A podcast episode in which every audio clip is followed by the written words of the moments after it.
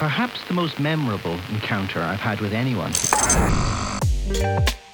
Welcome to the Own Your Commerce podcast, where leading experts, brands, and innovators reveal strategies for e-commerce growth. I'm your host, Jay Myers, and this show is brought to you by Bold Commerce.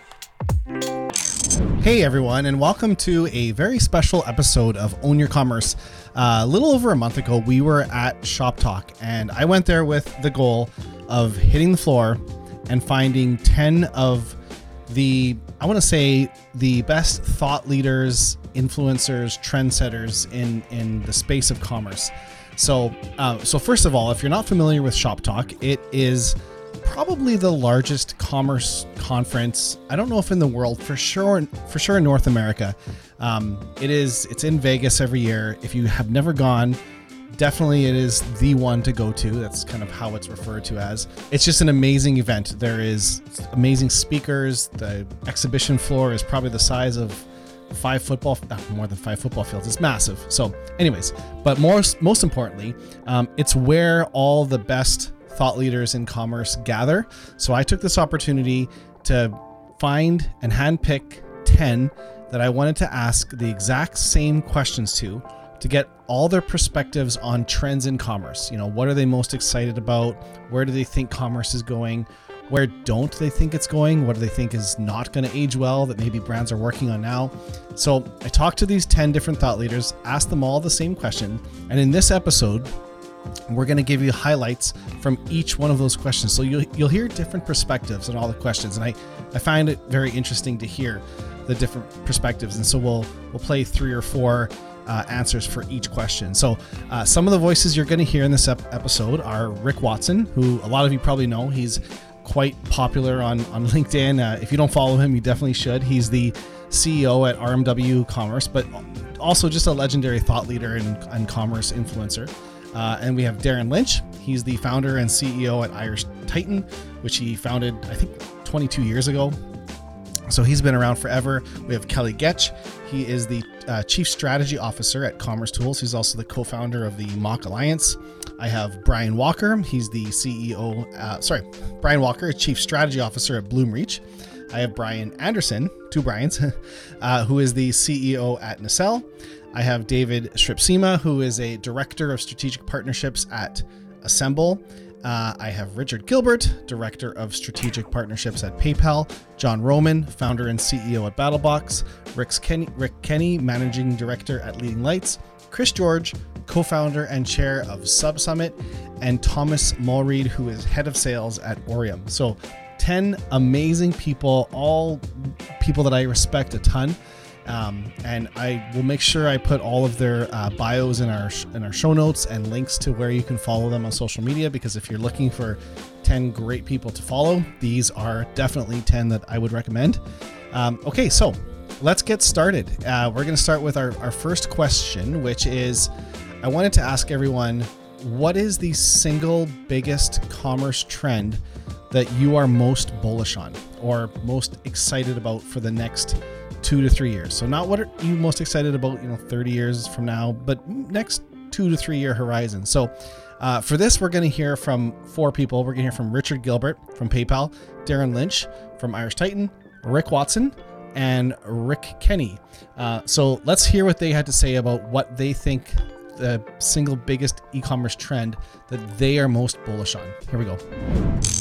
One thing I have to say is that the energy at Shop Talk is just amazing. I was here last year out of COVID, and the merchants are really highly engaged. Yeah. And so I've been very, very excited about that, just in terms of just the level of engagement with merchants. With respect to the next 2 to 3 years, I'm really excited about omnichannel. In particular, I happen to really like Instagram shopping. Yeah, yeah. I find it's just amazing how the technologies are really molding together, yeah, with headless, with the ability to be able to shop social and bring it back to the site. And I think there's more innovation that can happen there and more streamlining. Yeah, it might be a thing in 5 years. We don't even think it's just shopping everywhere, right? Exactly, it just happens. I think commerce anywhere, a focus on the customer, and a return to basics are the three themes that I'm excited for over the next few years. This Commerce Anywhere, I'll probably talk about that depending on where our conversation goes in multiple ways. But I think that the technology and the best practices have evolved to the point where customers are expecting to be able to buy on their phones, on their desktops, via voice, QR, SMS, all of that sort of points of interaction. So that Commerce Anywhere that enables all of that, I think is going to be really cool, whether it's voice or social or whatever it might be. So I think Commerce Anywhere is something that I think excites me. I do think that we're finally at a point with the technology where we can create better experiences for the customers with way we offer checkout or the way we can actually personalize and segment now. Because that was talked about forever. And finally there's some element of reality to it. That was a buzzword about 7 years ago. Right. That kept not really happening, not really happening. And now it is starting to take shape. And then I think that you and I have both been in the space for a while. The last few years, there was a real frenzy. It was a frothy time in the e-commerce space, and I think there's a bit of a return to basics with good, strong business fundamentals for those of us in the space. I think there's a return to basics with focusing on merchants focusing on their own profitability and their own best practices, you know, maybe not as much risk in their supply chain, some of those sorts of things. And I think that's good for the industry too. Yeah, I think for the next 2 to 3 years, I think just the whole idea that your infrastructure can evolve in pieces over time. So depending on who you're with, it's talking about like the MACH idea, where you have microservices for different parts of your architecture, or you know, various components.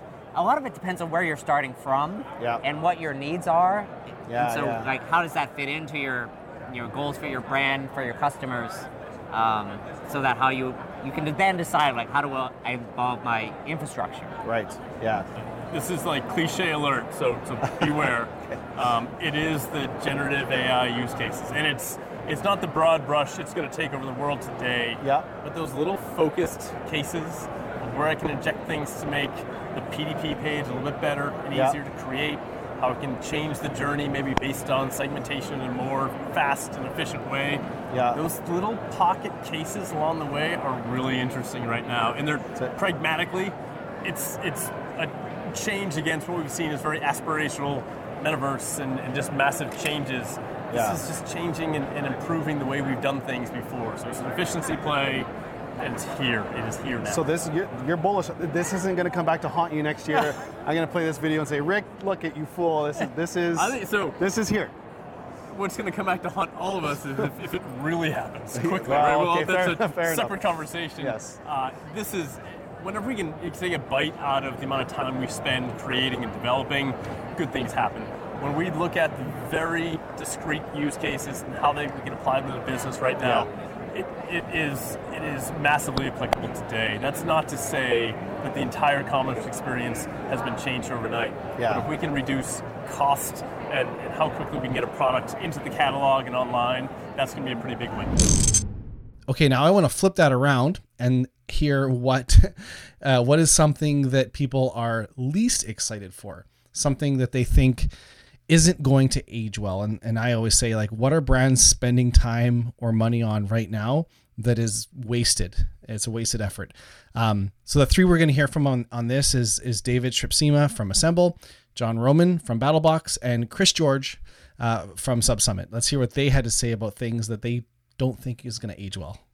I think that it's a really cool concept, but I think companies who spend their time right now trying to have a presence in the metaverse before they understand where their customers are, it's a problem, right? So I think the companies who go, hey, you know what, all of my customers are in Roblox, they're all in Fortnite. That's the metaverse. It's not Horizon Worlds or whatever Meta is trying to build.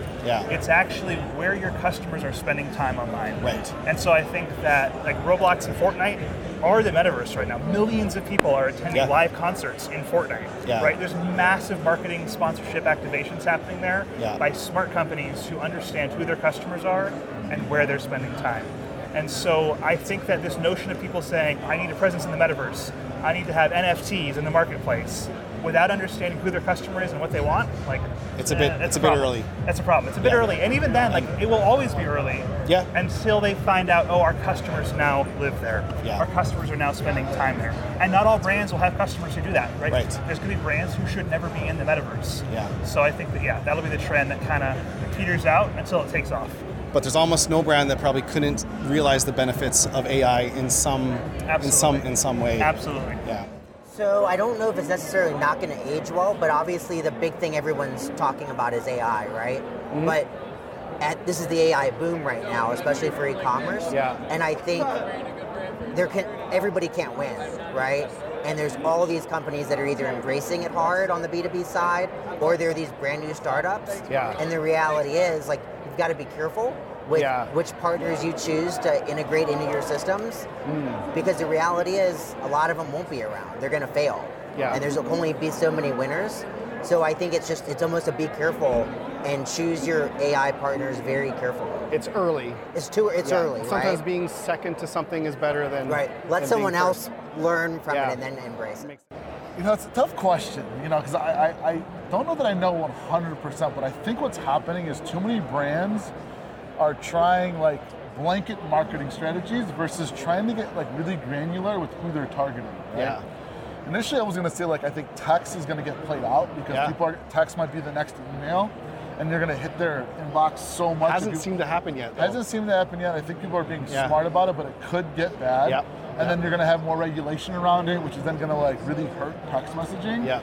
But I don't wanna tell brands what to focus on. Yeah, yeah. So I think, you know, making sure that you're not just blanket marketing. Yeah, yeah. Being really identifying who the customer profile is and doubling down on it because there's so much competition now. Yeah. There's so many different avenues in the market, and so you got to be really diverse in how you market. Yeah.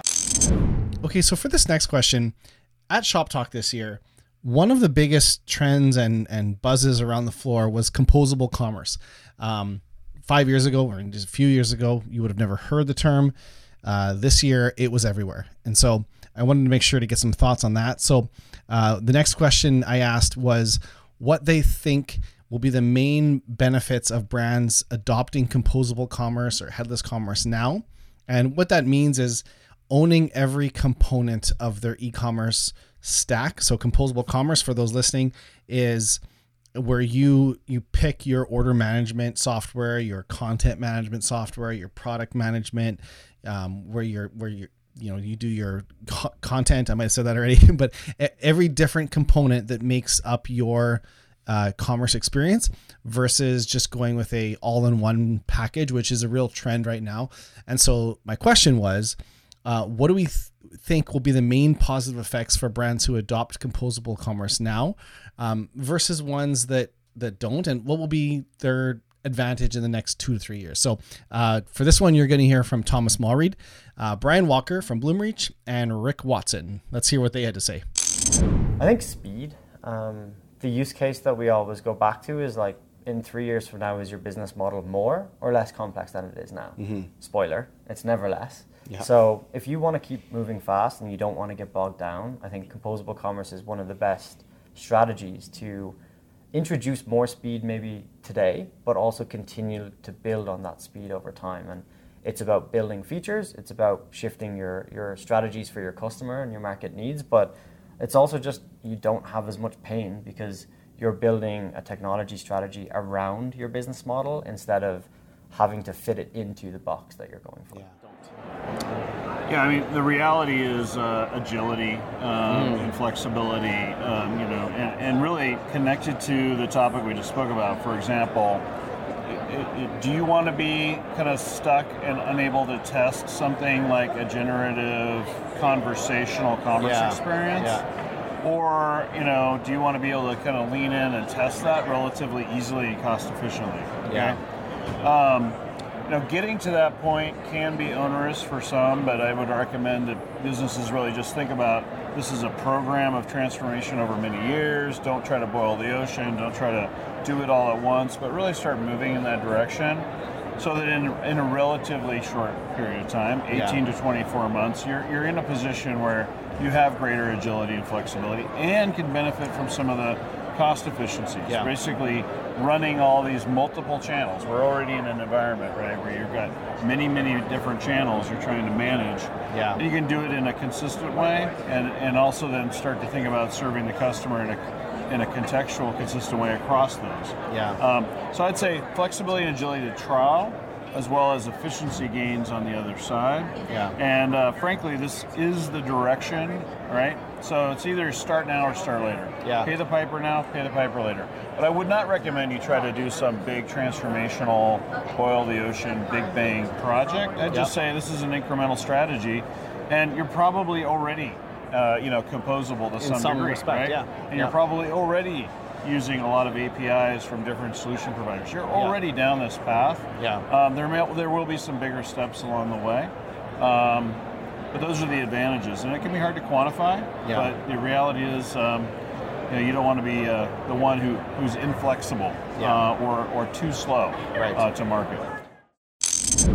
Okay, now the next question is a bit of a selfish question, because we're going to focus on checkout a little bit. Maybe selfish because we are a checkout company, but not selfish in the sense that everyone listening here should also care deeply about checkout, because over half of your customers are lost at checkout, and it's definitely an area that needs more attention. So focusing in on checkout, I wanted to ask everyone, what are some exciting things that headless and composable checkout, essentially decoupling checkout from your platform, what are some exciting things that can offer brands in terms of increasing revenue, selling more places? And so, we think of checkout normally as online, you add to cart, you go to checkout. But when you think about decoupling that, you start to think about how voice can play into checkout, SMS, in-store kiosk, QR codes. The sky's the limit. So I wanted to ask everyone what their thoughts were on what they were excited of headless, decoupled, composable checkout, what that allows brands to do. So this, we're going to hear from Kelly Goetsch, CSO at commercetools, Darin Lynch from Irish Titan, and David Schripsema from Assemble. Let's hear what they had to say. My response to that bubbles up to that theme of commerce anywhere that I mentioned, because when you have the headless environment at your disposal, then you can do, in theory anyway, right, a voice-activated checkout. Yeah. And I think that, I don't know how pervasive voice is going to become, but that is an absolutely untapped market, right? Yeah. Nobody's really solved it yet, but that commerce anywhere, customers want to buy in ways that are convenient for them, right? Way back when, one of my early projects before even starting Irish Titan was a real extensive retail CRM project, and for Wilson's Leather. And one of the things that was being bandied about in the CRM space way back then was that CRM was about doing business the way your customers want you to. That's what I feel headless allows. It's what this commerce anywhere, I think, speaks to. So I think it's pretty compelling if I'm a merchant and I have customers who might be shopping at kiosks, if I have kiosks out and about, or tablets, right? Yeah. And just decoupling that to facilitate the checkout. Yeah. I think you want to take that transaction. You want to convert that opportunity whenever you can. And that facilitates that. It's I said it earlier today. It's the kiss at the end of the date, and it has to be done perfectly, or the rest is the rest is useless, right? And I think with your focus on checkout, that really lends itself to that headless opportunity, right? Because that's where it gets decoupled. I would say the ability to buy something from anywhere, And I was doing a panel earlier today, NBC Universal, for example, they're doing in-app and within their Peacock app, mm-hmm. that they own, where you can see a product featured, you can buy it on the screen. I mean, how amazing is that? Finally, right? Finally. I mean, since Netflix came out and they didn't have commercials, it's the ultimate product placement. Like, the technology is there. It is. To pause it, see the products that are in it. I'm just so surprised that it hasn't happened sooner. Well, they even take it a step further, if you want to get really creepy about it, where they can digitally change the shoes or clothing that somebody's wearing. Oh, really? So if Nike's trying to reach you, and they know that you're open to Nike, the version of a program that you watch might feature all Nike shoes throughout the program. Crazy. That's interesting. Okay. Within the link to buy the shoes in the program. That's gonna. Doesn't that hurt your head? It does. It does. And that's gonna be. I'm gonna be talking to my wife about Nike shoes, and then I'm gonna see the actors wearing Nike shoes on that's where we're going. Closed loop. Yeah. I think it goes back to our earlier kind of topic about the metaverse. Yeah. Being where your customers are without pulling them out of that experience. Right. Right. So if I can have a checkout window, that if I'm watching something yes. and I'm like, I love that dress. Yeah. Give me the option to hit buy that dress right now. Right. Or buy that pair of pants. Right. I don't buy a whole lot of dresses personally. Occasionally shopping for my wife or whatever. But if I see something, I'm like, that's really cool. Yeah. That point of inspiration. I want to buy that. Yeah. Being able to pop that window up and saying check out, and I think that right now like it's a weird experience on it's like TV. Yeah, we've kind of seen it though with like the success of the bouncing QR code Super Bowl ad, right? Yeah. People have their second screens; they're ready to whip it out and go, "What is this?" and then buy or take an action. And so I think having a checkout that is super, super flexible, that's able to accommodate those requests, that doesn't require them that I enter information. So it works with Apple Pay, Google Pay, Shop Pay, Stripe Link, you name it, all of those things, and it can be exactly what I want, where I want. That'll be huge. I couldn't agree more. Okay, the next question is also on checkout, but just last one on checkout is, you know, sometimes we hear that there is an ideal checkout. There's a perfect checkout. And that's one approach. And I wanted to ask if they thought that a one size fits all checkout actually is, if there is one that is perfect for everyone, or does who the shopper is or what they're buying or what device they're on or where they're coming from, does that make a difference? Or is there really one perfect checkout? So let's hear what some of them had to say. We're going to hear from Brian Anderson from Nacelle, Thomas Mulreed from Orium, and Rick Watson from RMW Commerce. Let's hear what they had to say about their thoughts on, is there one perfect checkout? Yeah, some of you might, like I think on the if you're a new company and you're just trying to find product market fit, like do the simple thing, you know, and maybe there's a one size fits all or, you know, a three size fits all kind of thing. Yeah. Kind of. But I think as you get into the enterprise, it's silly and foolish. I think you need a good set of APIs, and you're going to want to build your own thing because, frankly, if you're at that size, you've done something different and special. Yeah. And so the idea that you're going to try to use something just out of the box and only out of the box just seems like the craziest thing. Yeah. Because you're going to water down your differentiators and what makes you special. Yeah. So instead, you know, use good APIs, get the right infrastructure in place, and then build the thing on top that is consistent with your brand and what makes you great. Don't undermine that. Yeah. It's hard to get to, but it's nearly possible. I want to check out for me. Like, I'm Thomas. Mm-hmm. I buy certain things. I have certain buying intent. I like my way. I want to have my checkout. I don't think you can have a one-size-fits-all for your brand. I think you have to shift it for who's the person buying and how do you build a checkout for them. Mm-hmm. And that could be somebody that's purchased from you before, so you understand the context. It could be somebody that's on their phone. It could be somebody that, you know, needs to sign up to a subscription and a loyalty plan and buy online and pick up in store and three other things all in the same flow. Yeah. So being able to have a specific checkout for the use case or for the segment, I think is really important. And the one size fits all strategy works if you think of it in a generic statement, but no two buying cycles are the same. So why should two checkouts be the same? Okay. So the last question I asked everybody is, I wanted to know what the e-commerce platform landscape looks like in 5 years. And I've been going to Shop Talk for a while. I can tell you the exhibition floor has changed a lot. If you went 5 years ago, it was all large platforms and agencies. Now it seems like it's smaller. I don't want to necessarily say smaller, but smaller in the sense of what the solution is. So instead of a, you know, platform that solves for everything, it's there was, you know, 12 different content management companies there, depending on if you're doing B2B, are you a beauty company, are you electronics? There's very different ways that people want to do content and different things that matter. And so there was different order management companies and just a lot more focused on what the exact problem is they're solving. That was something I noticed. This year versus 5 years ago. I wanted to ask everyone what they think the e-commerce platform landscape is going to look like 5 years from now. You know, coming to Shop Talk in 5 years, what's it going to look like then?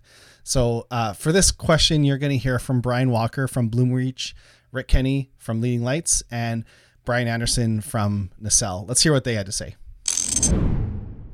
Well, commerce platforms is one part of the ecosystem, right? So, I mean, let's recognize, like, it is really remarkable to see how big the ecosystem has gotten. It shows, like, how important this industry is to the overall economy. Yeah. It shows that there's room for specialization. I don't know how many exhibitors there are here, but it's remarkable. It's a lot this year. It's remarkable. Yeah. And maybe that's, maybe we see a little bit of a retrenchment given the overall macroeconomic and venture capital and market and so forth. So perhaps, you know, this might be a bit of an inflection point, but it's remarkable, right? Yeah. Now, you asked a question, like, what do we see going forward? I mean, I already mentioned generative AI. I feel like I'm playing buzzword bingo here a little bit, but the reality is that's going to have a major transformational impact on this industry. Yeah. Everyone's going to have to be thinking about how to utilize or develop solutions that are leveraging, not just ChatGPT, that's just one manifestation, right? But it's more the underlying technology within their solutions. And then obviously, you know, I am a MACH advocate. I do think certainly composable microservices, right? And I think over the next few years we'll see orchestration and integration improve between solution providers. And I think AI might help that. AI very well may help that. Yeah. That's exactly right. And so we've often seen this sort of pendulum swing in this industry between best of breed and suites and so on. But I think now we're getting to the point where, you know, the technology has matured, right? SaaS solutions, API first, ease of integration, orchestration tools, other things that are making it easier to blend and combine. There are still some use cases that are challenging when you're blending different SaaS solution providers in a best-of-breed fashion together, like personalization, which we feel like we can uniquely solve for. But the reality is it will improve. So I see that. Actually, if anything, that'll democratize further. We might see some consolidation in this market, of course, that's natural. But I think, sort of in a sense, we're kind of in a different era of how easy it is to do a startup, how easy it is to enable integration of point solutions, standardization around architectures. Yeah. That combined with generative, I think, and perhaps even general AI, will you know, probably transform this industry in a pretty dramatic way. Perhaps some of the most dramatic changes we've seen in the last 15 years. Yeah, I think so too.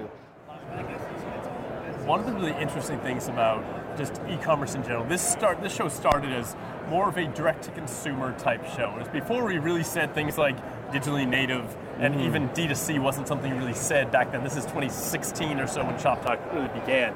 It was a time when retail was starting to get hip to, this digital thing is real, it's not just emerging, it's here. I think ShopDoc served that really well. What we're, I think, starting to get into is all the other layers of the experience of selling goods are now here. And so I think we see a lot more of the digital shelf. We see much more in retail media networks. Yeah. We see traditional e-commerce and direct-to-consumer selling. We see marketplaces here. So we're seeing all those solutions. It's not just a small pocket of solution. It's everything. That's only going to expand. I wouldn't be surprised if we started to see more non-retail trying to figure out the retail side. FinServe is not far behind in what they're doing here. There's a ton of parallels. Travel's not far behind. There's a ton of parallels. Those things will start to converge. It'll be courageous for someone to come in if they're not in the retail, but if you're looking for new business and you want to try and find maybe a new channel opportunity, maybe you come in here and try and do some of this. I think there's less of these sort of like all-encompassing boxes. I think it's more about, okay, what vendors do you use, again, for checkout, for order management, for content management, and what are the systems that's going to bring all those together to create, the shopping experiences that you want to craft. And so I just think it looks very different because I think today's world is still dominated by legacy platforms that are built 2004, 2005. The joke I always say is like, hey, like, were you walking around with your BlackBerry buying a pair of Jordans? Right. It's like that's when these systems were built, and gosh, the world is a very distributed, service-oriented world now, so those models are out. Well, that's it for this show. I hope you enjoyed that. I really enjoyed talking to all these folks at Shop Talk. If you enjoyed some of their answers, you know, follow them on social media, follow them on LinkedIn, Twitter, give them a shout out, tag them in a post, say, hey, listen to on Own Your Commerce, loved what you had to say about this. You'd be surprised how much things like that mean to people. And lastly, if you did enjoy the show, would you consider leaving a 5-star review? It takes 5 seconds. 5-star reviews make a huge difference, and it, you know, it helps with our ranking, quite honestly. And you know, if you think this show brought value, recommend it to a friend, someone you know who's trying to innovate in commerce, someone at your company, or someone else you know running a commerce business. That's all for this week. Thank you so much for listening. We'll see you next time.